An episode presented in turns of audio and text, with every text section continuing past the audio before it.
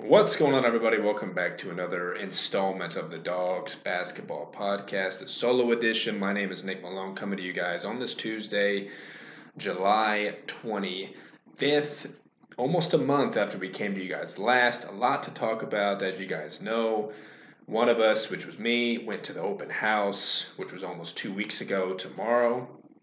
I will be dissecting that. A lot of good info coming out of that. Obviously, breaking news in the last two, two weeks as well, or I guess a little shorter than when the open house was, a couple days after, was the news of the hiring of our new radio play by play guy. It's a great one. I'll dive into that at the start.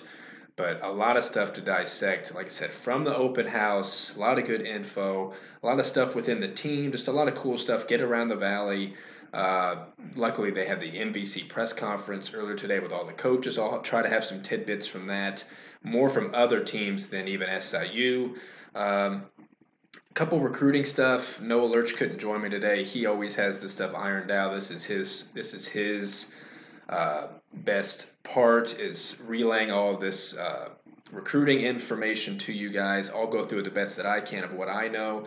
Get some other topics, and I might have another topic at the very end. We always have these final topics, as you guys know, but it, it would be better with Noah here, so I might not do it. It all depends. So he'll try to join you guys or join us on the next one. Wanted to iron this one out though and give my perspective because I was at the open house.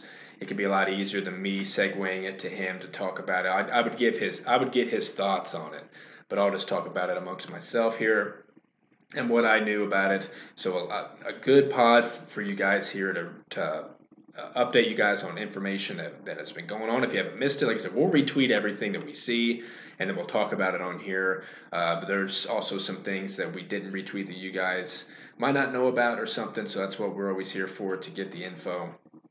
But I will start out this uh, this episode discussing the hire of the new radio play-by-play. And as everybody knows, we had some options. We went through a lot uh, in previous episodes over the last couple months since Mike Reis uh, told us he was resigning, and I know on football and maybe this one at the time said retiring. Uh, that is not true. He has said that, uh, you know, through his interviews and kind of reiterating that fact that definitely he's just resigning. He's not fully retiring. He will do it if he's asked to. We know he's still going to be in the area. Uh, but he is he obviously stepped down in the middle of May, near the end of May, and then I think at the start of June, and then the hiring process came out. We mentioned to you guys about how we saw all of the, or you know the uh, the job opening, and we saw like the qualifications, and people could apply for it. So I'll have a tidbit because I'll jump into it actually because I heard something at the open house about it. But let's jump into it. Luke Martin. Noah and I were going on vacation just a couple weeks ago, and on the way there on Friday, July 14th, found out about it. Luke Martin from Indiana State got the job, and I'll just quickly say about the open house. I got to had the privilege to talk to Mike Trude, who, as everybody knows, is a lot of within the media. He was he's the radio play-by-play for football. He does ESPN Plus uh, color and play-by-play most of the time for basketball games on there. Obviously, he's entrenched into this into this program. Got a chance to talk to him uh, a little bit about Mike, and he was telling me about all the things that even you know he said he was blindsided by it. Uh, you know, he told me that what we already knew about what Mike said about retiring the year before that. Uh, but Mike was telling me stories about how Mike would Mike Trude was telling me stories about how Mike Reis would be so beat up on himself. Uh, you know, if he messed up during football this past season, and and Trude, you know, saw that it got to him, and that obviously transpire throughout Mike Reis's decision process. It's it's interesting to hear another voice talking about it, and Trude was going into into good detail talking about it and got a whole new perspective on it. And he was and I asked him about what the process was like, and he told me, and that, that was on Wednesday. He told me either tomorrow or Friday, so around that time. So that was the 15th and the 16th. Uh, that they would hire somebody, and he wouldn't give me any other, uh, you know, uh, tidbits, but just everybody would like it. And of course, you know, Noah and I were talking before. We really wanted Russ Eisenstein, alumni, does it the Ohio Bobcats. Definitely think he was up for. It. We talked about the tweets that he was kind of alluding to before about the potential of taking the job. But we weren't exactly sure. Really excited for it. So I didn't ask Mike Trude in the moment. I wanted to say, was he is he an alumni? I wanted to get some more out of him, but he not that he wouldn't tell me. I think he would if I asked him. Told him who I was, you know, covering this, and he he knows about the account. He followed our football account. I think he followed both in the last couple months or so. But uh, he told me that it was a really tough hiring process and that he if he was blindfolded and had a dart and threw it at four final uh, people for the job, the four finals that if he whoever he stuck would have been the one. And I wonder if Russ would have been that.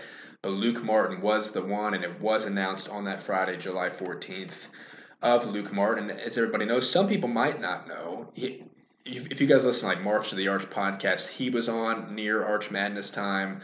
Uh, but he was obviously the voice of the Sycamores, and he has had a heck of a run in the last season of football or of basketball and baseball. We know basketball; they're really talented. He had a he had a great time doing that. I'm sure he's been there for a while. I'll jump into some other things here, but off the top of my head, uh, what he was doing, and uh, baseball just had an incredible season. So he's been through it, and he's and he's seen the great times of current Sycamore sports and athletics. So it, it makes you wonder why he took this job. Uh, we were talking, okay, the monetary reasons and just opportunity, and we know, and he'll jump into it more. And I have some quotes here, perhaps, that talked about, uh, you know, without even reading all that stuff, you just know how awesome the community is and how much they love their sports here. That maybe it was just an opportunity to get more of a of a uh, of a listening fandom. You know, you get more listeners, you get more people who care. Not saying the people in Indiana State don't care, but I've, i do think a bump in money and then all of this, and him and Mike are really close. And I'll get a quote here that says he doesn't want to be Mike Reis. Obviously, wants to be his own person, but had a good thing going there. And obviously, Indiana State football is not in the best spot, so he was really, you know, he was ex- having some, you know, good fortunes with basketball and baseball. So, the new radio voice of the Salukis, Luke Martin. Uh, his his job actually starts on the 24th, which was yesterday. He posted a couple days ago on Twitter about, uh, or I think it was today. He started. He posted yesterday about he finally moved into his place. He was making tweets before about, uh, you know, finding a house, finding all this stuff. He was going to go try all that, all that, and found a place. And then he said tomorrow's. So today was his first day on the job. He was at Saluki Stadium for football, getting a of it because that season's getting close, uh, for sure. So for the past six seasons, obviously he was the play-by-play of Indiana Indiana State sports, and that's something that Mike told me was before. Obviously, he didn't tell me a name. Was uh, football and basketball because I was on the uh, application for the job, as Noah and I talked about. Uh, but he said he will do baseball you know, he has obviously the capabilities to do baseball, so he hinted at that before. Obviously, I knew who it was. So we'll see if Luke does baseball. They might hire on somebody else. I think Mike kind of alluded to they will find somebody to do that, but we know that Luke definitely can. He's a 2014 graduate of Ball State, uh, their nationally acclaimed digital sports production program. Obviously, if we know uh, uh, Connor Onion went to Ball State as well, so they really do have a good sports production program over there. He was the host of the Emmy Award winning Third Down Chirp uh, after graduation, he served as play-by-play broadcaster for UNC Greensboro for a season, where he was also hosted weekly coaches shows, produced the school's video content, and produced directed ESPN3 telecasts. So that gets to a little bit of what he did at Indiana State as well. Really good podcast, really good shows. Hopefully, he can bring that here. As we know, Barry Hinson, just in, in the times when Mike did, he did the uh, the coaches on Monday at Buffalo Wild Wings and Carbondale. We haven't had that really since then ish. So hopefully we Luke can like get into the you know athletics to do that more. Uh, being a younger guy, just being able to do a whole lot of things, and he's really hardworking as we've been able to tell from afar. Uh, it said SAU search committee screened more than 90 applicants for the position before selecting Martin. That's what Tim Leonard said. Obviously, the AD. Uh, Tim said, quote, the committee reviewed countless hours of demo reels from some of the best radio talent in the country, and Luke was our top choice, not only for his distinctive on-air delivery, but for the passion he brings to this important position. Luke is an outstanding storyteller with a love of sports and people. Much like Mike Reis, he has a warm, genuine personality that shines brightly during his broadcast, end quote. Uh, Luke said it was an honor to be chosen to follow Mike, who stepped down, obviously, in May. Completing that 44 seasons is just crazy. Luke said, quote, I won't be filling his shoes as only Mike could wear them. I owe it to Saluki fans to honor his legacy by being who I am while instilling the relentless work ethic I learned from watching him in my career. I can't wait to learn the learn the respect and trust of Salukis everywhere. End quote. Uh, yeah, it says he has served as stint as sports director at 11:30 The Fan Radio over there in Terre Haute. He had a show in the Haute.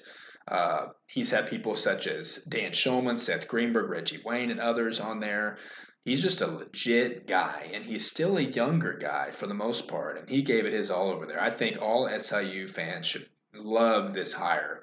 He followed us back on Twitter. He's fully involved. We tweeted at him on football saying, "Hey, you know, you're you're you know, you're going to be covering a team that a football team that's going to be looking to get back to the playoffs, and we know he's excited for basketball. He saw that firsthand for sure, and he saw football as well. And like I said earlier, their Sycamore's football program is not the best, but he's he's just done a lot of stuff. He he had this quote here at the end. Quote: I'm humbled beyond measure to be named the next voice of the Salukis. I want to thank Tim Leonard, Tom Bowman, John Erie, Tom Weber, and the rest of the committee for for putting their faith in me to continue the strong tradition of Saluki Radio. End quote. So. Uh, like I said, we were blindsided by the name because we know Indiana State sports are going really good right now. So how can you leave that? He's been there for a while. He, he made a post on Twitter like a video of his time there, which is a really good post.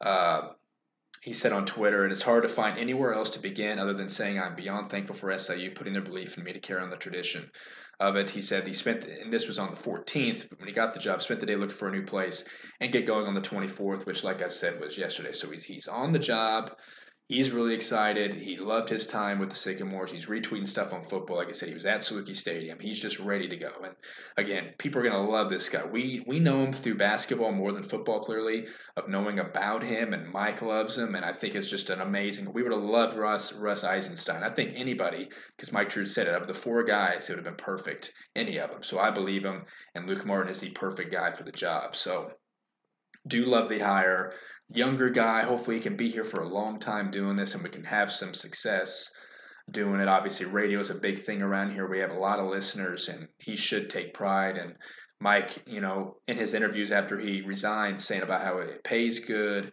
you know, you'll get great listenership and all that stuff. And Luke's going to find that out. It's going to be tremendous.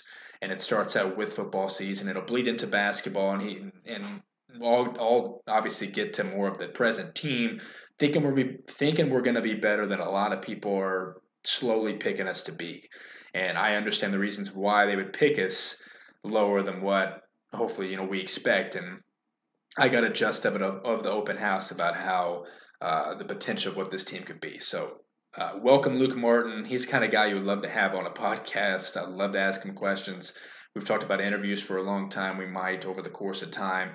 We've been saying that for a while again, but uh, he'd be a perfect guy, perfect storyteller. So who knows? We might down the road. But welcome Luke Martin, the new voice of Saluki Radio, and we'll see if Rodney Watson does the games with him still. Thinking Mike Trude might with with football as well. So a lot of stuff to still iron out. But Luke Martin is here, and we couldn't be more happy to have him here. So noticed how you know he's been he ironed out a lot of stuff. He was not at the open house, which is fine. Uh, thinking he was hoping he was going to be, but it's quite all right that he wasn't. All right, love to, I would love to talk more about Luke, and we will over time here. Uh, we'll get interviews with him. Hopefully, that he interviews for football, like the players and Nick Hill, and slowly but surely get him in here for a lot of stuff. So, welcome Luke Martin once again. So now let's talk about the open house that I was at almost two weeks ago. Wasn't sure on it. Uh, you know, our, our work's busy in the summer. It's it's hot days out there, and wasn't sure because Noah wasn't sure if he was going to go. He ended up not. Uh, and I was unsure. I had time to go, and I was getting a haircut, and I was kind of unsure myself because the time was kind of against me just a little bit. But I'm glad, so glad I made the decision after I got a haircut to go over there and do it solo, which was an extraordinary idea because I found out a lot of information that people are going to want to know about. And what I saw on it, if unless people were there who saw it or saw it on the news, because it was News Three was there to report stuff. You saw it on there and such, so. Um, you know, I had the whenever I walked in there, I had the privilege to talk to Cade. He was near the bathroom as I walked in there before I went. Talk to Cade a little. I'll talk about him first because literally I'll just do a time frame here. That's what I did before I sat down before they did the show.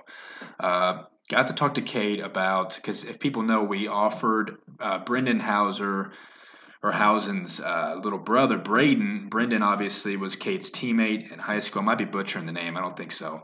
Off the top of my head here, he went to Villanova, as we know.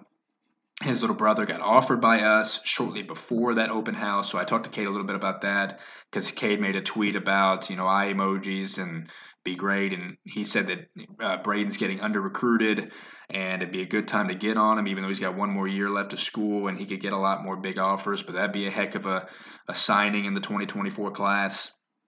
Uh, even Cade, who I, I, told him about what he learned from last year, asked him what he learned from last year because I you know I told him that you know the Cal Baptist game and there were a lot of big games that he was in whenever he first got the red shirt took off him and I asked him you know or he pretty much said that it was a surprise to him at the beginning about getting it taken off, and uh, that he has learned a lot, and he's looking to uh, you know do even more this year. Clearly, uh, he said that you know Brian's looking for him to be more of a leader and all that stuff, and we knew that already when he was playing. He was definitely a leader.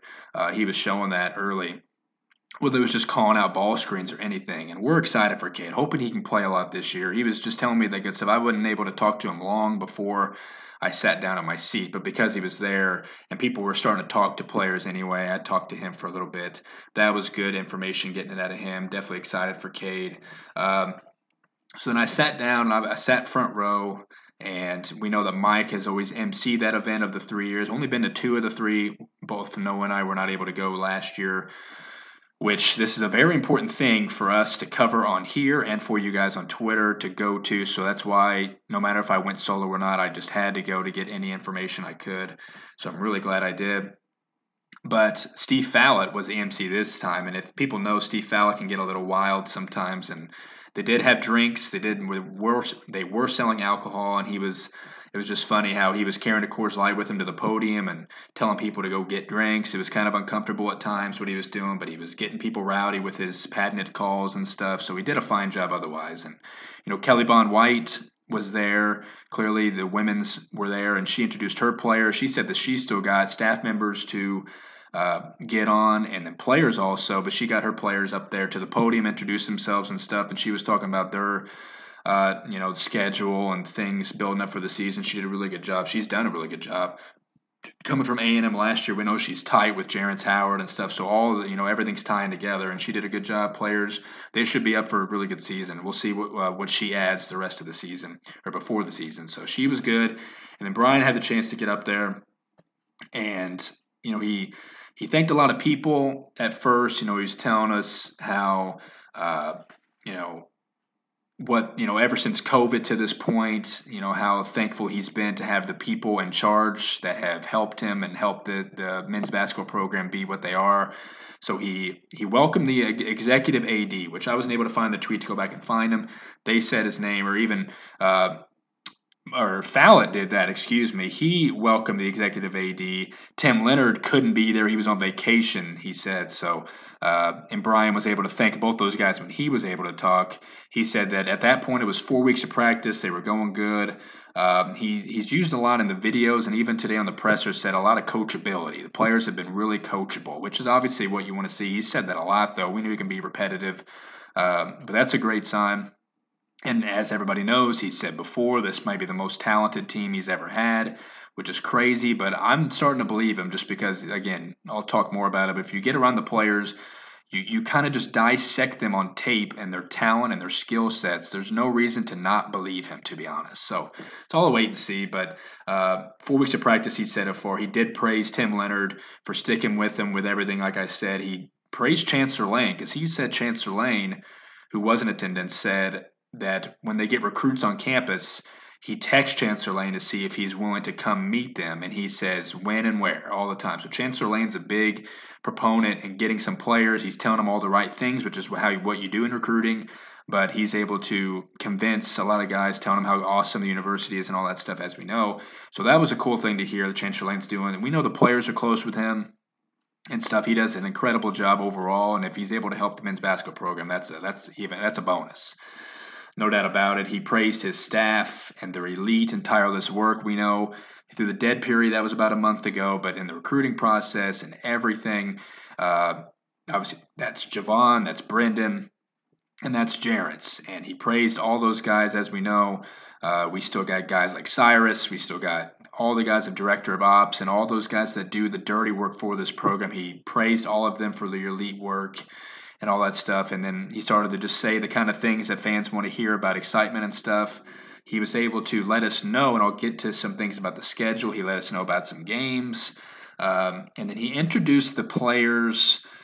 I'll say this because I think this is the most important. This before I was able to talk to anybody else at the time. He brought the all the players up, you know, because you know, like I said, Kelly Bond got her players to speak, and I know the basketball players, the men's players, did not want to do that. So he just brought everybody up. He said the returning players, got, excuse me, got them all up there, and then have the new players, freshmen, and then transfers. So they're all standing up there. Next thing, like I said, I was sitting front row, far left side. So they came up to my left. Ne- next thing I know, you know, I'm just waiting for them all to come up here turn and my, and my peripherals before I turned, I saw somebody limping and I saw something. I looked over, and what do you know? I feel like this is always the case. It happened two years ago. Like I said, we weren't there last year. We didn't wouldn't have saw anything of this last year, to our knowledge. Uh, maybe for like a JD or something who started the season injured. Uh, Xavier John, and I mentioned two years ago, because Foster was in a boot his uh, before his freshman year two years ago. Looked over, and Xavier Johnson was in a left brace. It's almost like, you know, it's one of those black braces you see. It wasn't like a cast or anything, it was a brace where it looks like some damage has been done. And as soon as they got up there, Brian had to, uh, you know, reiterate to everybody amongst that, that X is fine and it's just a sprain.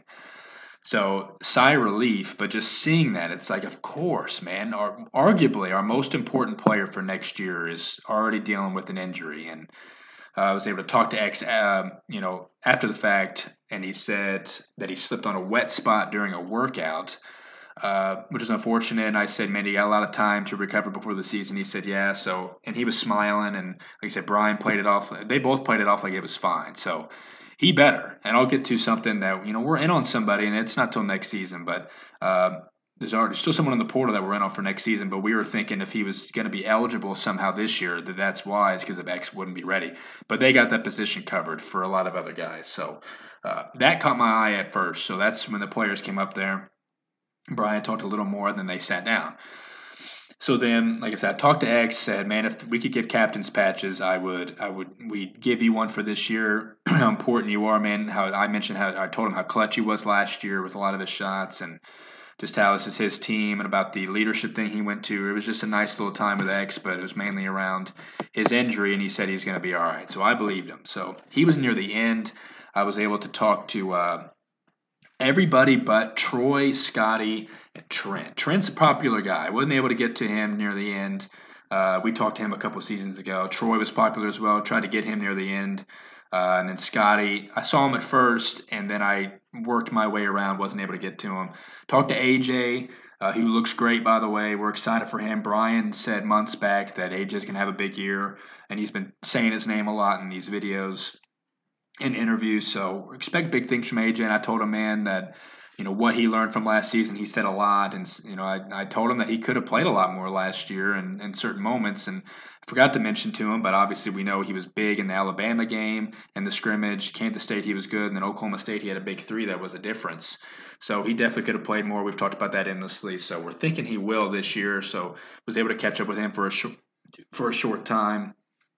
Uh, just working my way around. I got to talk to Clarence, who's one of my favorites on the team definitely an exploding personality. Talk to him about, uh, you know, what he's worked on so far in the offseason. I did mention it because I was able to get on Instagram on I was just on it. They were tagging guys in the posts they've been doing from the workouts. Like Clarence had a video back in May about him, uh, you know, in these runs that I've seen all these other players do. He's, you know, playing pickup with a lot of guys in a gym and he's spacing the floor and he's hitting big shots. And that's in game action. You know, it's not just in workouts. It's easy to hit big, you know, long shots and warm ups uh, you know, with nobody guarding you. He had guys guarding him here, and he was and he was making them. I don't know how many. That was in a highlight video of the good stuff. Not sure if he was missing. Otherwise, I'm sure he missed a lot. He wasn't going to make them all clearly, but it was a great sign. And I mentioned that to him about if he's worked on uh, spraying or uh, spacing the floor a little bit more, and he said yes. he said that that's what coach wants him to do more. And clearly, we know what's in there. So that was good to hear from him, and especially emphasizing that coaches wanted him to do it. Uh, and I just told him about how much I loved his game and how important he is, and what he what else he's learned in the paint. Because just going back to he he wants to win more. He said that he said that he loves SIU. He said as soon as it was in the portal, and they reached out to him, they just knew. And obviously, he, he can be told that he's going to play a lot, which he did. And obviously, he's good enough to, and how important he's going to be this year. He said he just loved it here, which was a great sign. Uh, and then, you know, I told him about all the time when he was in NCAA tournament, dude. I mean, he's got the experience. He's got ultimate. Zach Edey, Armando Bacot, KJ Williams. I mean, he had the experience on his side. That's what we loved about him coming here. And he was awesome, but we can expect him to be even better this year. So looking forward to it. Talk to him a lot. And it was funny because we know in the in the scuffle or the kerfuffle with uh, Murray State at the end of the season at our place that Brian called him out in a speech because he was thanking his wife as well because she had uh, their second child in the last however long, and she was really far along at that point. She was on the floor after the fact in the handshake line, and then when it got scrappy, she was involved. So Brian was kind of picking at Clarence a little bit about about his wife being pregnant, being right there. They had to go to the hospital shortly after that, uh, but it was a funny moment. Um, but you know, Clarence is like I said, he's he's a crazy personality, and he's an awesome player. Looking forward to seeing what he can bring to us this year again, with two years of eligibility left. And he says he loves it here. We can expect to have two more elite seasons of Clarence. Looking forward to it. Was able to talk to. Uh, trying to think of the line here of the I think after I talked to Clarence and when I talked to Mike Trude, and I already said what I talked about with him, uh, did find my way to Javon Maman, which thankfully, you know, we're able to talk to him, you know, a lot of the time and can even kind of partially say he's a source of ours. He's really willing to talk to people. We know he's talked to the dog pound before as well, and we're able to get in touch with him. So I, I just talked to him about thanking him for being able to talk to us. And, you know, he was, you know, uh, thankful that we do what we do and can always go to him for stuff, which is awesome. And uh, I told him that because obviously we saw him at Highland for Kennard, and he was the main recruiter of Kennard, and said, "Hey, once he's a star one day, and he will." That we'll be the first people to believe in him fully, him and this podcast. So, talked to him for a little bit. It was awesome to finally introduce. Noah wasn't there, but I was able to introduce myself to him. He was someone I wanted to seek out because we are able to thankfully get in touch with him a decent amount uh, was able to talk to uh, Kennard and Sheridan. After I talked to Javon, I talked to uh, Javon. I talked to Kennard and Sheridan. They were next to each other. Uh, I didn't talk long with them, but just told Kennard how awesome it was to watch him play this year. And you know, he's honestly, if I were to get NIL jerseys, I'd probably get his. Loved him through watching him in, in, high school. He's a champion. I told both of them there. They're bringing some of the most winning this program has seen, definitely under Brian in a long time. We know Kennard's a three-time champ. Could have been four if it wasn't for COVID, and Sheridan just won one. Bringing a lot of you know talent and winning to this program, which is what Brian has preached a lot. So talk to them for a little bit. Kennard is Kennard's a popular guy. He was signing everything. Uh, really popular. I think that's a, I just really hope he can play this year because I think he can help us in a lot of different ways but because the fans love him and they're gonna they're gonna and obviously his family from St. Louis, a lot of them will be able to see him play this year. So hopefully that's the case. Especially when SLU comes here, you just never know if like his family follows and sees like the city play, you know, Kennard's Kennard's team. So love what those guys are to bring. I, like I said, I talked to Sharon about his winning and what they're bringing here. Really excited for what those guys are going to bring here. So that was short and sweet. Then I moved on. Was able to talk to Javon Stulich, which was fun. I talked to him about uh, his role and what he's going to bring, his toughness, because I mentioned him again about when we went there two years ago and lost that close game that he had the dagger in us with threes. He was dunking all over us. And, um, you know, and he said last year, because he dealt with an injury, as we know, as we talked about, and he said that his coach, when he told his coach that he was hurt, he, uh, he kind of just told him to suck it up. That's just what he was telling me, that he was going to play through it or just kind of like pushed him to the side after he told him. So then obviously Javon or Yvonne missed the rest of the rest of the season. So he didn't really like how he was treated in that respect with his coach. And obviously, we know they came here the first game of the year, we blew them out, and he saw the atmosphere. That was the first home game of the year, so you just know the atmosphere was going to be great, and it was. So that he said that sold him immediately. So I just told him about those times and how excited we are for him and his skill set. And says he's a grad player too, but I thought you know he has two years left, so we'll iron all that out at some point. But excited for him that he's healthy. He said he was healthy, so uh, seen him on the videos and stuff. Look, really looking forward to Yvonne. He'll fighting for for a starting spot, and he's going to be one of our one of our most consistent shooters, hopefully, and he can bring a lot of different things. He even because we're having videos of all these new guys, and he preached his versatility and stuff. So looking forward to Yvonne. Talk to Jarrett Hensley, who's one of you know the, one of the players I'm most excited for this season because, like I said, if you watch his tape, he only averaged two points a game at Cincinnati in limited time. But you just know at that level, sure, it translates here. We've said that multiple times, and I just know his game's going to be able to translate. I think he's a he's a pinned in starter, not pencil. He's pinned in starter at the four next to Clarence. Hopefully, uh, he's worked really hard on his game and the workouts. You know, all these guys in their videos that the main account has posted is how much they're excited to play in front of the fan base and stuff. And he's looking forward to that. Just a, a new chapter in his life and his career. We got two years left of him, so he's a really cool guy. I mentioned him about what he learned from Wes Miller from his time at you know UNCG, and then uh, and then Cincinnati, and just a new step for him. He was saying so really cool to talk to him. He had all of the women's players around him, so shout out to Jared. But he's he's definitely a talent. I'm looking forward to watching this year. He's going to help us in a lot of tremendous ways. Uh, and then I was able to talk to. I think that's when I talked to X. Was after that, you know, everything I pretty much already said about him. He said he was going to be fine.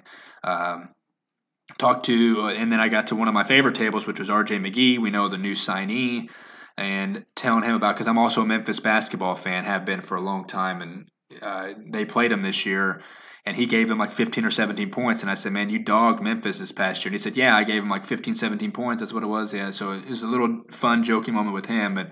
Uh, you know, I told him about his role and what he was there. I mentioned Jalen Cook, who was really good for them. He's now at LSU, but like they were a good team this year, and he played a really important role in his four years, but definitely this past year. Um, and just told him how he how he's you know t- pretty much told him how yeah you know you're gonna, you're gonna have an expanded role here. We're excited to see it. Uh, and I asked him about because it's at that position, and we've talked before. We would have been okay if AJ and Kennard were our three guys this year. Love that we got RJ and that he's a veteran. And I said, you know, what have you seen from Kennard and AJ to kind of groom them to be the kind of player you are and what they can learn from you? And he said, man, they're already pretty far along. They've already shown a lot of stuff. We know AJ, who's clearly like two years older than Kennard, he would more. But just the fact that he's, you know, RJ's a fifth year guy now, that he can, you know, take those guys under his wing. And he said they're pretty far along, both of them, which is what we kind of already knew. Definitely Kennard just being a freshman, knowing what he's capable of and seeing what AJ learned last year. So I believed RJ a lot to that point. But even in RJ's video, he said that he's a defense first guy, which is a great thing that he said because I'm thinking RJ is going to be a starter for. He came off the bench for Tulane, but here he could start, and I, I would like him to at the three.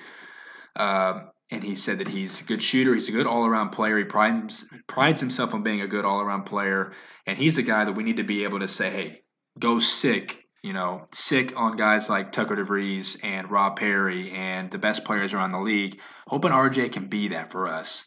Kind of what we're hoping Kennard is for us at least next year. Uh, but hopefully RJ can have that huge role for us this year. Looking forward to it. He was a really cool guy to talk to. Uh, and then I talked to Trey Miller, who might be, I said Kennard is, but Trey Miller might be my most favorite player on the team before even seeing him play because, you know, not only what he did as a true freshman and incarnate word, no matter where it was at, his talent. He, um, you know, he was posting videos of, you know, runs with other guys in gyms and game action, and he was, he was giving guys buckets. He was dunking on them scoring. You know, he, he can shoot the three, as we know, and he will this year. He's a menace in the mid range. He even said he loves shooting the mid range. He can get to the rim. He's a stocky kid. I think he's going to be one of our best, one of our top three best players this year. And we're thinking that he's going to come off the bench. He could be a six man of the year candidate. That's how talented he is. Um, and hoping that even the next year that he's our starting point guard after X is gone so he comes off the bench and is that combo guard, and the next year he fully takes off. But I'm thinking this year he's going to be fantastic. He started for Incarnate Word, but hopefully he can be the sixth man of the year in the league if you start because you need scoring off the bench. So we're thinking in some of these in, in, in our rotation, and he's the perfect guy to be that scorer off the bench. So, uh, love Trey, love his dad. I was able to talk to him. He had Trey all of, and I'm blanking. If he listens to this, I'm sorry, I'm blanking her name. I could look you up, Mr. Miller. He was all decked out in Trey's stuff as Walter. Love talking to Walter. He was he loves it too. He told me a tidbit that was awesome. Was uh or I say awesome, but he said that Drake was after Trey hard, and and he said that, and Trey reiterated he came here, talked to the coaches, and he was sold immediately on everything. So, and he mentioned the dog pound as well, and and Walter is really and his family and his mom as well, really excited for Trey being here and really excited to be here itself. He, you know, Walter said they're going to the Cancun Challenge and stuff, so really fun guy and told him that you know who who we were with the with the, with the account and uh, we'll be in touch a lot of the season with him. He's going to be all over the place, and he loved it. He was taking his own pictures and stuff. Got one of Trey and I, so really cool talking to Trey. I, I, told him about you know the runs he was in and how awesome he could be for us this year and what he did last year. Really excited for Trey. Like I said, one of my favorite players coming into this year could be our leading scorer. If he if they get the most out of him and his I just he's only a true sophomore and it's phenomenal. And if they get the most out of him, he could be our leading scorer even coming off the bench. That's all wait and see. We'll see. But love the addition of Trey Miller. Love talking to him.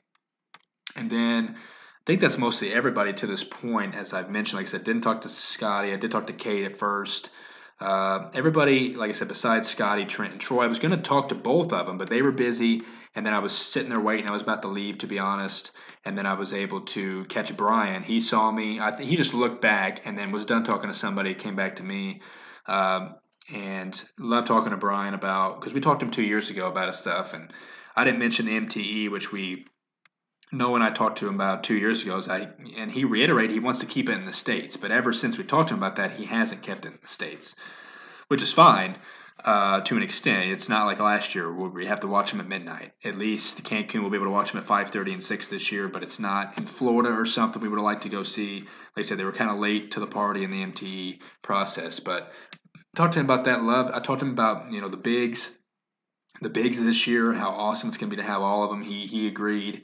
Um, you know, he even said that you know it's a big year for Scottie. He was going to have a big year last year, and you know through his injury, Bryan even said that he was he's a guy that you know needs to always stay focused on the mental side of it, dealing with those kind of things that it can kind of get away from him. And even seeing Scottie there, he is a he looks in great shape, and he is going to have a big year. He was going to have a big year last year, so mentioned him about how how excited we are for the bigs, about the freshmen. He said that Kennard and Sheridan have worked their tails off so far and it, it will be a process for them. He pretty much he didn't directly say it, but I could tell in his words that pretty much those guys aren't going to play much this year. And I could see more of Kennard than Sheridan because we're really heavy at the point guard and shooting guard spots, but Kennard can give us that thing with RJ and AJ, and Kennard can guard anybody.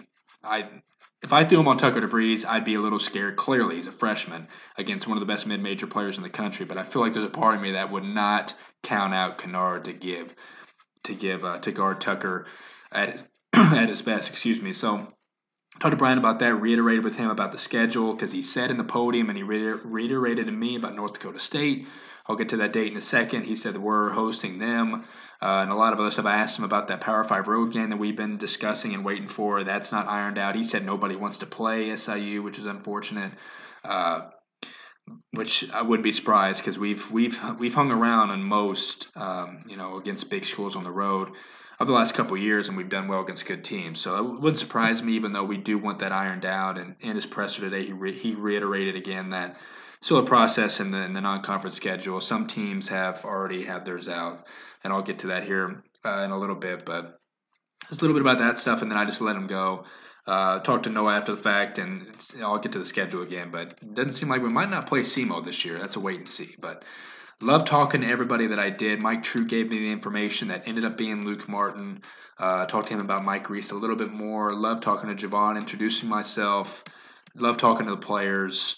Uh, like I said, three I wasn't able to. I would have went forever with Trent. I think talking about what it's like to be without Marcus and Lance for once. And I even said that with with Bryan, just saying like, "Oh, Trent's gonna be healthy. It's his first year without those guys." And we we both said, "Yeah, he'll be fine." So, uh, good, great conversations all around. And I mentioned on here that you know the early camaraderie that a lot of a lot of coaches spoke to today in the presser, and we know how important that is. I saw that. I saw them joking around with one another at different tables when they had their time between people talking to them, and uh, obviously in the videos and stuff, you can kind of tell in those little snippets that the chemistry is there because everybody's here ready to go, and it stinks that X isn't able to be in these workouts, but. Um, it'll get more people to and X, like I said, one of the most important players, obviously, but you can have guys like Trey and Sheridan get a little bit more work to get more acclimated that can earn them. We know Trey's going to play, but could earn like Sheridan more PT, and you get guys like Chris Cross and uh, Jr. J.R. Jacobs, you know, getting involved and helping out a little bit more as well. So um, hopefully, X can get on the floor soon. But because, like I said, if people could see it, a snippet of it on the news, but seeing it in person is just so different.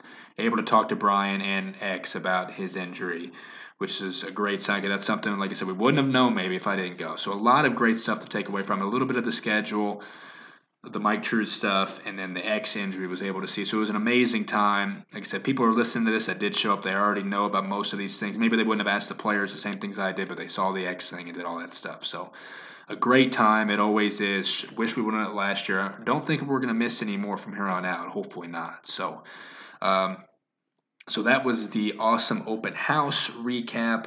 Now I want to get into uh, the early schedule because you know before it was just the roster. It wasn't the schedule out at all. But there are snippets of it out, and there are some games we want to mention. Not sure if it's going to be our first game of the season, but it is November 10th. And it seems like that will be around our first game of the season, you know, after the exhibitions, if we have any of those and stuff like that. Queen's University.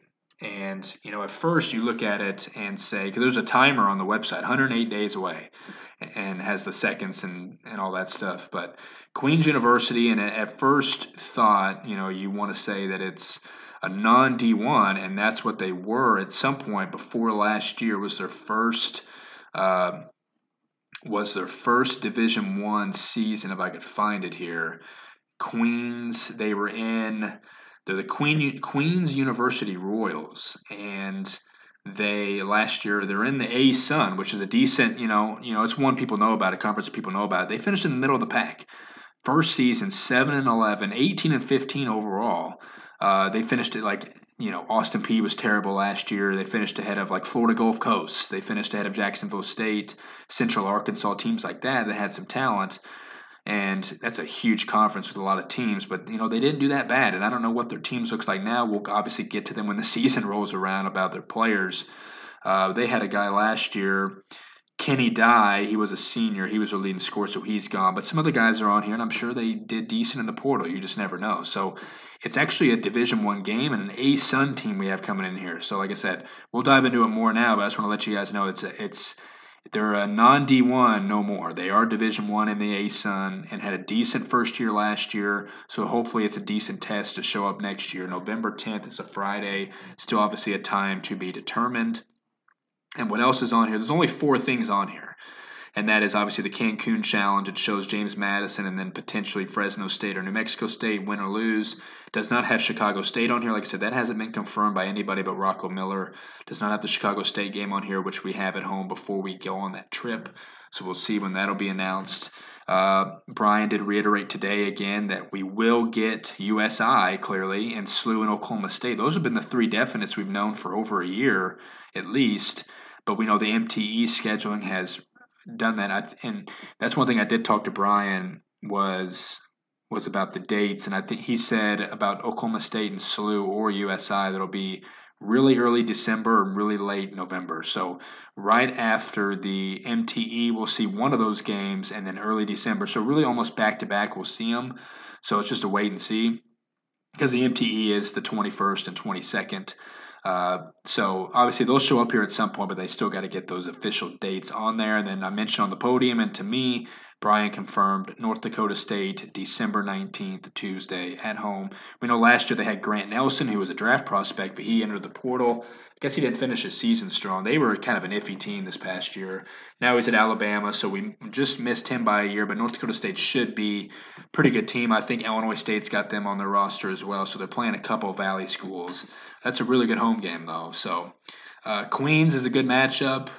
Hopefully it's you know obviously it's one of those lower tier but it's better than what we would have thought expected hopefully that's hopefully we have no non d1s everybody usually does hopefully that means we don't uh, the North Dakota State's a good one. Plus that, and we know USI, Oklahoma State, and SLU. And that just begs me to wonder if we're going to get SEMO this year. Um, it would be at home, and all indications haven't really. Maybe they're ironing out the date, but it's always one you know they're going to have, but it doesn't seem like they will. So that's unfortunate. That's a big wait and see on that. I'll get to more of recent news of what SEMO has. We'll get to that here later on. So, like I said, a little bit more than what we know that aren't on there officially, but at least they have the website up with some of those games. So, now I did want to say to let people know in case they didn't see on the website or anything else, because I guess they wouldn't have any other reason to see it. Troy D'Amico will be number zero next year. We know he was number 23, but he, uh, you know, maybe he RJ just went in there and said, "Hey, this is my number," or he gave it to him for his last season, which you respect for Troy. Maybe Troy is even doing it in remembrance of his former classmate Foster Wonders, who has moved on. Uh, maybe that zero is just a really cool number. So we gave RJ McGee 23, and Troy D'Amico is now number zero. If you guys go to the website, you'll see they got new headshots. They all look good. Uh, so the website's looking really good right now. So that's good to see. So yeah, Troy zero, RJ 23. Um, just a heads up for people before they go into next season and see that. Just wanted to add that. Um, some other things here of the main headlines Tony Wills is no longer on the staff once again. He was. He was, then he wasn't. And we know that he went to, uh, you know, Illinois State for a little bit under the last year of Dan Muller, and then he came back here again. He's, he's always done a nice job for the most part, as, as far as we've known.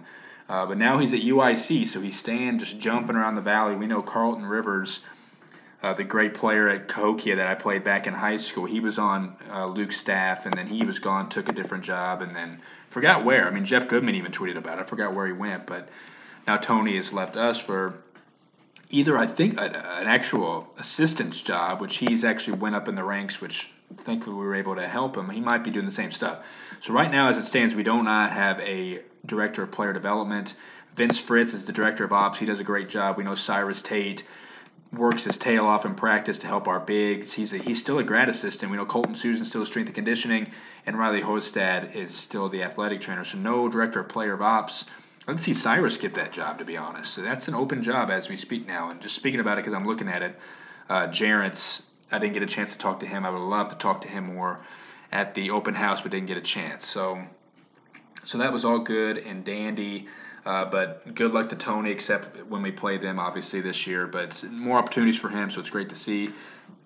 Now, I wanted to talk about some other recent news that we have. Go to our and find it here. We, we knew about it before, but the Portal Report had a new thing on him. Uh, Texas A&M Corpus Christi guard Terrion Murdix. He's still in the portal. He plans to sit out this season to recover from his injury and plans to play next year. We were interested in him a couple weeks ago. He's the reigning Southland Conference Defensive Player of the Year, averaged 13 a game, 4 rebounds, 5 assists, and 2.3 steals. Interesting because, again, before we knew he was injured and he was going to play last year or uh, or this upcoming year, late in the portal, like, oh, X is hurt, maybe you want to go after another guard. They wouldn't have anyway, but they would have had to fill that extra spot.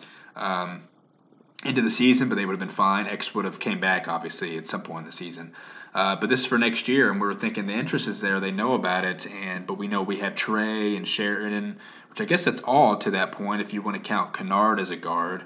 But you'll have to still fill out some more of those guard spots, and this guy will be the senior that they'll need. You know, you know. Uh, Trey will be a junior at that point. Sheridan learned a lot after his freshman year and stuff. You like to get that other veteran, and this guy is exactly what they want, clearly, in a defensive player and stuff. So, um, I'm all for this. Obviously, next year if he's going to sit out, he's probably going to. He had a heck, heck of a year, and they made the they beat SEMO in the play-in for the tournament, so he'll be highly sought after. So maybe we can get him on.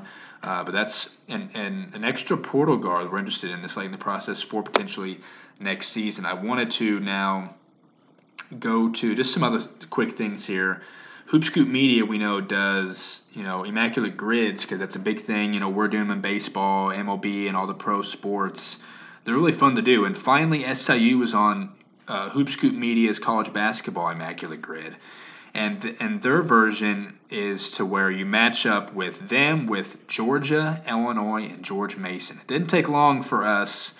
It shouldn't be for anybody to figure out who these players are. Obviously, Georgia would be Aaron Cook, who finished his last college uh, season there after he was great for Gonzaga. Uh, we we joked that Sean O'Brien, who was on Georgia's coaching staff there for a couple years, uh, Illinois, we know his jim day came from Illinois uh, to SIU. He's only one, even though we would love to have seen more ties to and from Illinois over the years. But Ibi Jim Day's the one there, and then obviously George Mason is Xavier. This year we were we were saying how we, if we were to make our own, we'd add we would add teams like Dayton, like UAB, like Nevada, and some other ones of the more recent or more modern. Uh, you know, schools that had players go there, and we would have loved to see people try to figure that one out. We might have that again at some point. Immaculate grids aren't going away, so we might have one down the road, but it's cool to get that. We retweeted it uh, just to get the word out there and the uh, whatever for people to fill that out. Noah did it himself, and obviously had the right answer, so that was cool. And then, so that's everything of the main headlines wise. Let's get into around the valley. Let's try to pick this up a little bit more.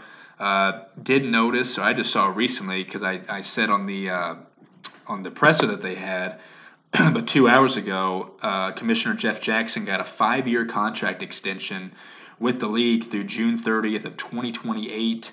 Um, you know, his tenure as the 10th commissioner began obviously two seasons ago. He's done an awesome job since then. So it's a really well deserved extension so far. He's a really well spoken, smart guy. I really love listening to him. He had his interview at the press conference, and he was asked about, or he said he he's clearly not going to shut the door on expansion still for the Missouri Valley still an open door that they would, you know, go there if, if need be and what it would, you know, the options would be there if they came about at some point. He talked about that, was asked about NIL and a lot of different things, said how last year was so successful and he's looking forward to this season, how exciting it is, and a lot of a lot of other stuff. Excuse me, people can find that on the uh, website.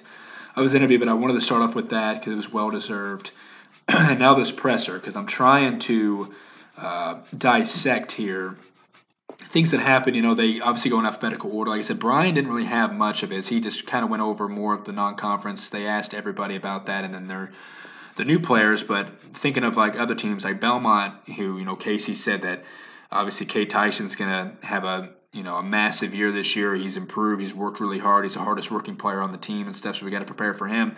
He did say that this is one of his most inexperienced teams he said that because he was asked about it, he said that last year's team, in terms of like being able to play together and the chemistry, was a slow together team. But he said this one is, uh, you know, I think he said he's he's only everybody but two players are freshmen and sophomores.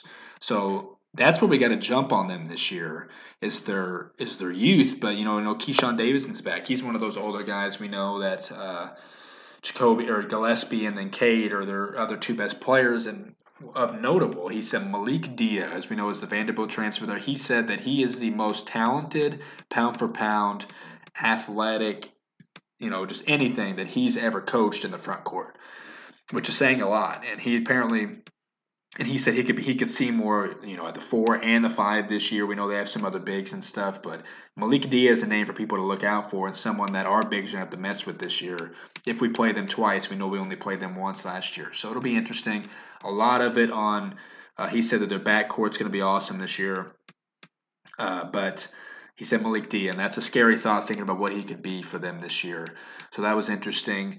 Um, you know, Brian Wardle said that uh, he's got a talented team. He mentioned he said that Hickman and Duke Deen are real leaders on that team. He went through all of his new players, and we know they have that freshman that's been playing in his nationals, 19 new nationals that he's going to come over and be great. He mentioned Amarion Ellis and a lot of other guys that's going to be good. He said that uh, Malachi Leons has even more of an offensive upside to him to get out of him this next year. So we knew that anyway, kind of, but he kind of reiterated that. He loves Darius Hannah, said he's learned a lot from Elijah Childs and Rienk. He's a six-nine do-it-all guy. He's going to break out this year. So have a lot of studs on that team for next year. That's really all I took from that with Bradley. Uh, let's see here off the top of my head. Uh, obviously, DeVries. Okay, here's some of the biggest news, and that came out today through that because we know what's been the status of some of other Drake seniors that could return. Darnell Brodie was one of those guys, and Darren DeVries confirmed that Darnell Brodie is going to be back. He had to get the waiver through the NCAA. He said that he's he's around 260 pounds, which is his perfect playing weight. And we know he finished the season incredible last year in the Miami game in the tournament, in the Arch Madness tournament. He was incredible. He's going to have a potential All Valley type season. I'm thinking he will. Uh, it's going to be important for them to get him the ball. Like they, they need a Roman Penn type playmaker to get in the ball. They have those options. But they got to get the most out of Brodie in this last year because he's got a lot of talent in him that he's going to break out this year. So that is obviously huge news. It's confirmed by him. We don't know about Sardar Calhoun. Haven't seen him in the videos whether Darren would uh, confirm that Sardar's back, but it, Brodie's back, and that's a problem clearly. And then um, Sturtz, as we know, you know, of course, he probably wasn't going to have any options professionally but he was great. And someone asked him because they saw him in the some of the workout videos that he's standing in the background. I didn't really notice this, but he's back as a grad assistant and. Uh, he's looking to be a coach one day. Darren said he, he joked that at first he's just still getting some floaters up because that's of course all he did offensively. He was great at it. Uh, but he said Sturtz going to be on the staff, which is an awesome sign for him. And obviously he could teach a lot of people everything he's learned in his long time there. So it's he's wanting to get into coaching right away, which is an awesome sign. And they were posting videos; they're going to be awesome this year, clearly. So those are the two. Uh, the main takeaways: Brodie being back, that DeVries confirmed today. Um, Missouri State, um, uh, Dana said Matthew Lee is about 82% of full go for everything. He said obviously 100% by the season he said that Donovan Clay still, you know, he's growing even more as like a mental player. That he, he's obviously going to be great this year. He did say something about Chance Moore, which is interesting. He said obviously if they play at their peak, and he knows they'll be good this year, Dana knows they'll be good this year. We think so as well. A lot of returnees clearly. Uh, he said Chance Moore has the chance to be a, a, player of the year type if everything goes well for them and all of like the like if they reach their peak as a team, Chance Moore could be a, a Valley Player of the Year kind of candidate, which can't argue with it. Chance is really really talented, and he just had this first season under his belt. So I don't really. Uh, you know, disagree with him there, the, the potential of it. And you went through all the Austin Mason's to have a big year, he said. Obviously, all those guys that we know about that we'll talk about more. He did mention NJ Benson because Bucky Dent was on his and asked him about it. And uh, and he he said that uh, NJ's learned like he's learned a lot. He's shooting hundreds of free throws a day with the staff, and he's learned a lot from last year. And if he was at what he is now last year, he would have played even more and stuff. And he mentioned uh, Xavier or uh, Xavier Edwards, or what's it, Cesar Edwards, excuse me, from Xavier, the big man. It's a good sign that he said he's not all the way there, but what Mogbo brought them in terms of like full on defensive versatility, but he says he is a good defender. He says he can shoot the three, needs to shoot more. So an early scouting report on a guy like him because he's big name coming from Xavier, big body going in there trying to replace what Mogbo brought. Um, so that, that's pretty much it from him. We know Missouri State's going to be good this year. Um, you know, I, pretty much everybody went through their current team. Other notable stuff would be uh, Illinois State because Bucky was on there as well. Asked Ryan about Dalton because he went through his players and mentioned Dalton. And we knew that Dalton had surgery, and we knew he he got in there to, uh, you know, he was he was him and Brandon Lee were one of the first people there to move into their place. And there was an article on July eighth about Dalton that he's ready to be full strength, fill key role for ISU men's basketball. This is a Reed Watkins from the sports editor of the Vedette. I guess that's back in his hometown. Uh, Dalton back on June thirteenth had a video of him in a hospital bed and said, extremely thankful for the people that allowed for this to happen. Thank you, Dr. Myers, for taking care of me after a long couple of years. So grateful and excited for the opportunity to finally get back to 100%. So obviously that, and we talked about this at the time, but this led to us thinking that he played hurt for us. And like I said, Dalton kind of played always the same way. He could have done more, but I don't think it was injury related that kept him from doing a lot of things. It was just scheme and, uh, you know, opportunity in certain games. And had surgery, and Ryan Pedon confirmed today that he has not played one bit. Which obviously, if you have surgery, you're not going to play for a while. We weren't sure what it was exactly. Maybe this. Uh, uh, he was talking about, or there was a part of this article that said limited output at SIU. He said Banks played through pain, but the injury was holding him back and limiting his production during his sophomore and junior campaigns with, with SIU. He said, quote, I told myself that I would go to the school that recruited me the hardest, and Coach P really made an effort to make sure that, that he did happen, that he did that, end quote, about going there. And Pedon even said he they went after Dalton because they liked what he brought when they saw him. They saw him from afar and liked what he brought. And Ryan mentioned how. Uh, you know, they kind of have the same philosophies that we have here in terms of hard work. That Ryan said he respects that about SIU, and Dalton exudes that that they want to keep bringing in here. He mentioned a couple other guys that haven't been able to work out really, and Dalton's one of them. So I wanted to add that in there because there's this article about it. Uh, he said it was a, or Dalton said in this article, it was a difficult decision to transfer from SIU. Quote, I really didn't want to leave Southern. I have tremendous relationships with the guys down there, Coach Mullins and his staff. They're great people, end quote. Um, so Illinois State wanted him, and they went and got him, and it's unfortunate because we know what Dalton can bring, but we also know his limitations. Hopefully, we can exude that and defend that well next year with Trey and X uh, Garden guys and Trent Brown. So it'll be fun next year to match up with Illinois State, who definitely improved. And we'll talk more about them as time goes on. But Dalton will add something to them and that heavy guard rotation that they even have. So I want to talk about that because he has not worked out for them so far, clearly, with the injury. So other than that, in the presser, nothing else really stood out. I don't believe, you know, Northern Iowa talked about, you know, Ben Jacobson talked about, you know, that they have a good team and they knew right away after the season because I think it was Jeff Bidwell of Murray State who does podcasts for them was asking everybody about the, the due process. Other people were as well about kind of the tampering that can go on. Guys are you know in touch with uh, recruits or athletes before they even enter the portal, before their season's even over. That that does happen. That Jacobson said that we know that's a thing, and uh, that obviously for them it doesn't happen. They knew right away their players wanted to come back right after the season, so they're whatever the stat is, they're one of only few teams in the country that didn't have anybody recruit out of there.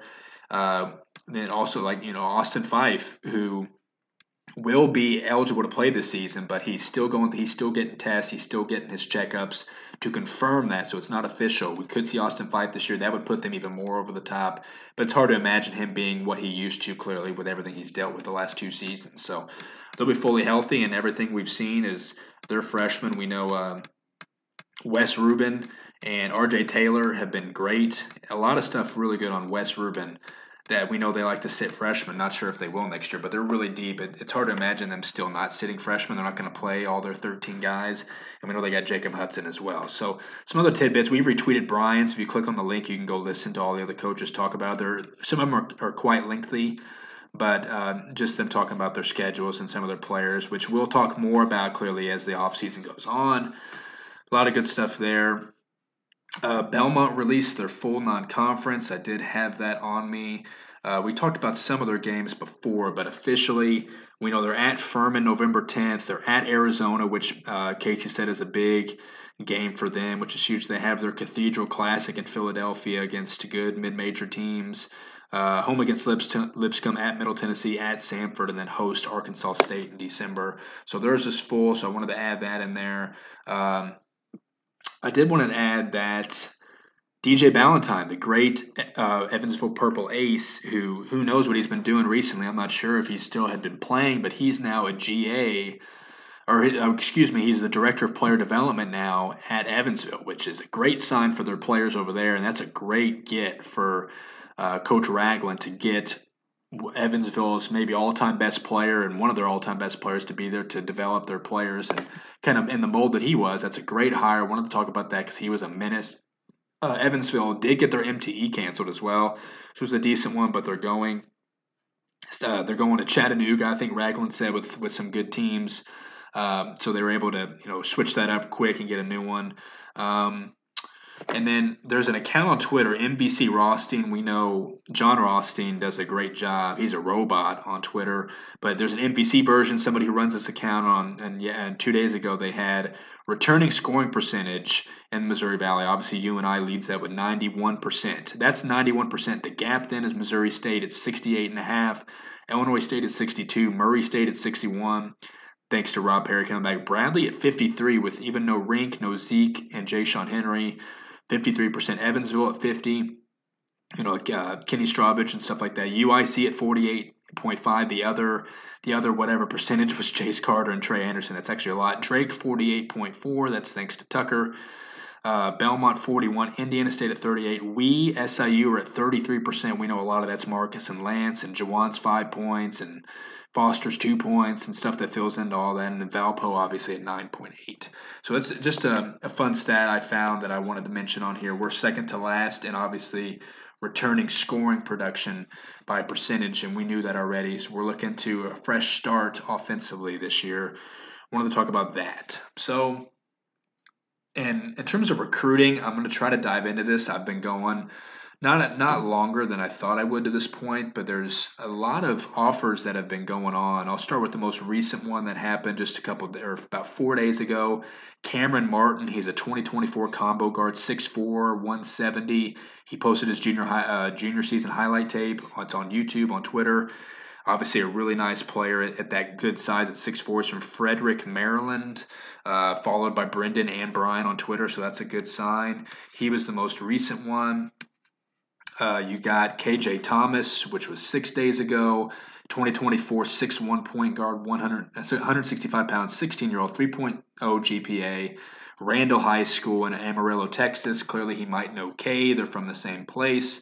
I mentioned Braden Hauser not too long ago, or Hausen um, being from that exact same town and area. So, in uh, that's something that I want to say Cade mentioned or someone else on here mentioned how obviously our ties in Texas are huge.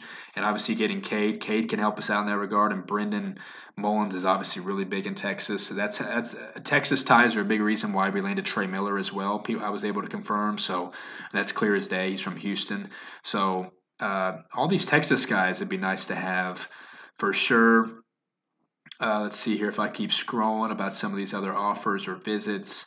Um, we were we've been tweet, retweeting a lot of stuff. KG KJ Winham, if people know him potentially, he was Sheridan Sharp's high school teammate, 4.0 GPA, 2024 guard. KJ Winham from Ben Davis High School.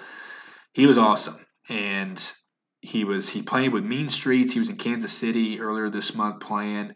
I looked him up on YouTube. He is a stud. He's a good lefty point guard. Gets his own shot. Can hit threes. Get to the rim. He's finesse. This this is when you need to get guys that have relationships. If you can get this guy who's a combo guard with with Sheridan and then Cade can go get some other guys. That's the relationships are the biggest thing as we know. And like I said, watching his tape, if you guys want to search KJ Winham, his huddle is on his account. Uh, but he's got the great GPA and he, he knows somebody that's here. So, like KJ Winham a lot, was able to watch his tape, as I said. So, he's a good option. Really good option. This, these are all the guys that obviously we've had since then. He actually posted a picture of Sheridan in his tweet when he said he got the offer. Uh, Adrian Woolley, who is a 6'5, 4.1 GPA, Paul Bryant High School. Um, 2024 guy as well, and he's got he's got really good size.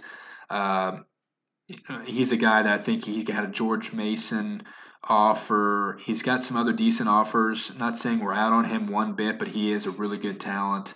Uh, gosh, I'm just on his Twitter and the videos that he's posting. He's a lefty. He's just really solid. Hopefully, that's a guy we can stick with and still potentially get. You know, we always look at the ones who followed us back he has not followed us back just yet, unlike the others, like KJ did.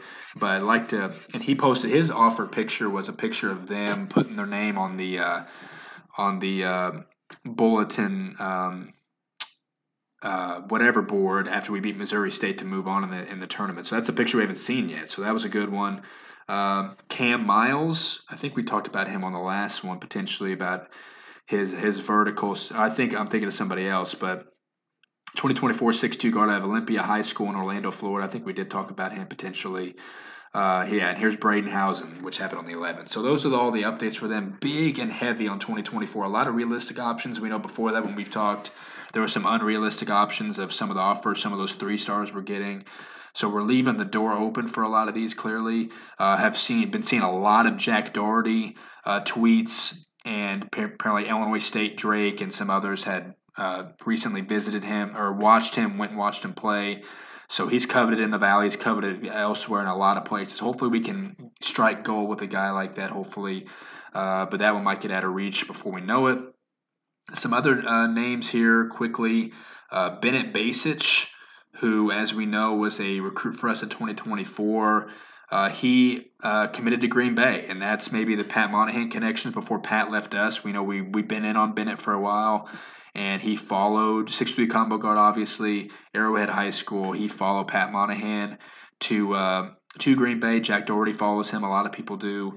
Uh, we know we were in on him. He's a he's a nice player, but he's going there. And then another name that is slowly but surely getting out of our reach. We've talked about uh, Jack Stanton on the last one about the offers he's been getting, but Angelo Ciaravino, as we know, Illinois Wolves six six. Always thought he was of realistic possibilities, clearly for the longest time. But ever since, excuse me, ever since Angelo has been keep playing for the Wolves this summer, he's been getting countless offers. Trying to scroll on his Twitter to see all the ones that he has been getting offered by. He's been he's just been shredding. He his recent one was from Rice. I keep scrolling, he has his own Stanford offer now. Him and Jack both do. Uh, six games back in the middle of this past month, six games for them in the finals. He averaged 16 points, seven rebounds, three assists, 59 from the field, two uh, two steals and a block, 53, 45 from three. Impressive. Uh, Belmont offered him earlier this month. Uh, DePaul, Nebraska. I mean, these are huge offers, obviously now. So Northwestern. So he's slowly but surely getting out of our reach. Obviously, the, you go back even more at the end, at the start of this month as well. Drake was in on him, so he's one that we liked a lot, like we've said. But a lot of teams getting in on him now. Luckily, we offered him a long time ago, so hopefully we're still an option there for him at a decent level. Um, so that's the recruiting update. Noah can have a lot more specifics. He could even have more around the valley of what other guys and other teams are in on. A lot of other talented people. He always has that on deck. So by the next time, we'll have more of that updated for you guys. That's all for what I know right now. Uh, the Saluki Hall of Fame class came out recently. I noticed. Um, no notables, like nobody is up for anything yet of the past couple years of great players or anything. Nobody specific for football or basketball. Just wanted to mention that because it's going to be a, a class that isn't too notable with those two sports. I mentioned earlier with SEMO and not being able to play them potentially. Did see that um, uh, speaking of them, that Brad Korn just got extended. Let me go to Jeff Goodman's tweet. He posted about it not too long ago. SEMO and Brad Korn has signed an extension through 26-27 season. Obviously, mentioned he took the program to the first time to the NCAA tournament since 2000. Even Jeff mentioning how he's done a terrific job turning the program around, as we know. Uh, even lo- losing like Philip Russell, kind of kicking him out, apparently, is what we've uh, heard a little bit of, but Brad has done an awesome job. Really hope we play them this year, but that's a well deserved extension for SIU alum Brad Korn, who has worked his entire career to have a head coaching job, and he's done really well with SEMO. They're going to be interesting again this year. Like I said, hopefully we can play them. Uh, a little bit else here. We know AJ Green has been playing for the Bucks.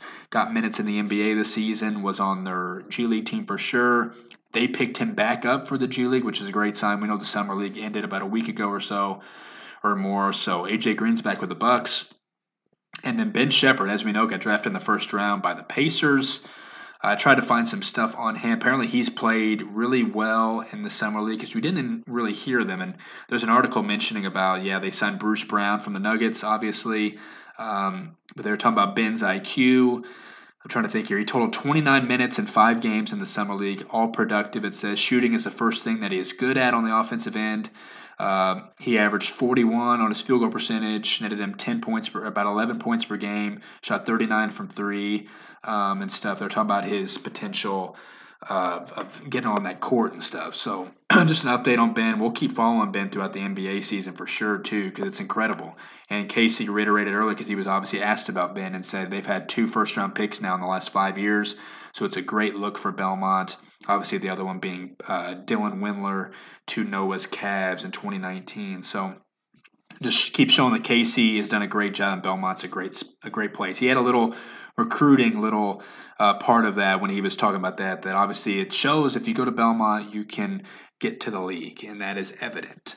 So that's everything I've had for you guys. I did have, like I said, this final topic, which I might just breeze through, and I'll get Noah's take. At, you know, next time we come to you guys. But my my topic is we have one down the road of top ten predict, predicted best Valley players. We know there's a lot of new faces and a lot of whatever, a lot of returning faces that some new faces could be in that top 10. We'll have that down the road. Uh, but my one today was would have been top five projected best players on our team.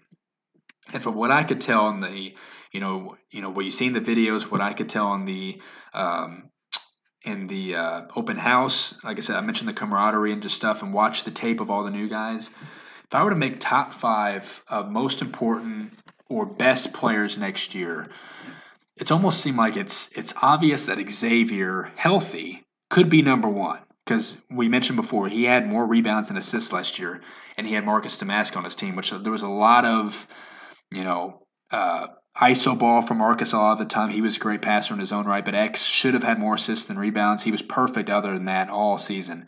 Hopefully, X's numbers go up, his scoring, his assists, everything when he's healthy and ready to go. I could put him at one of most important for that reason.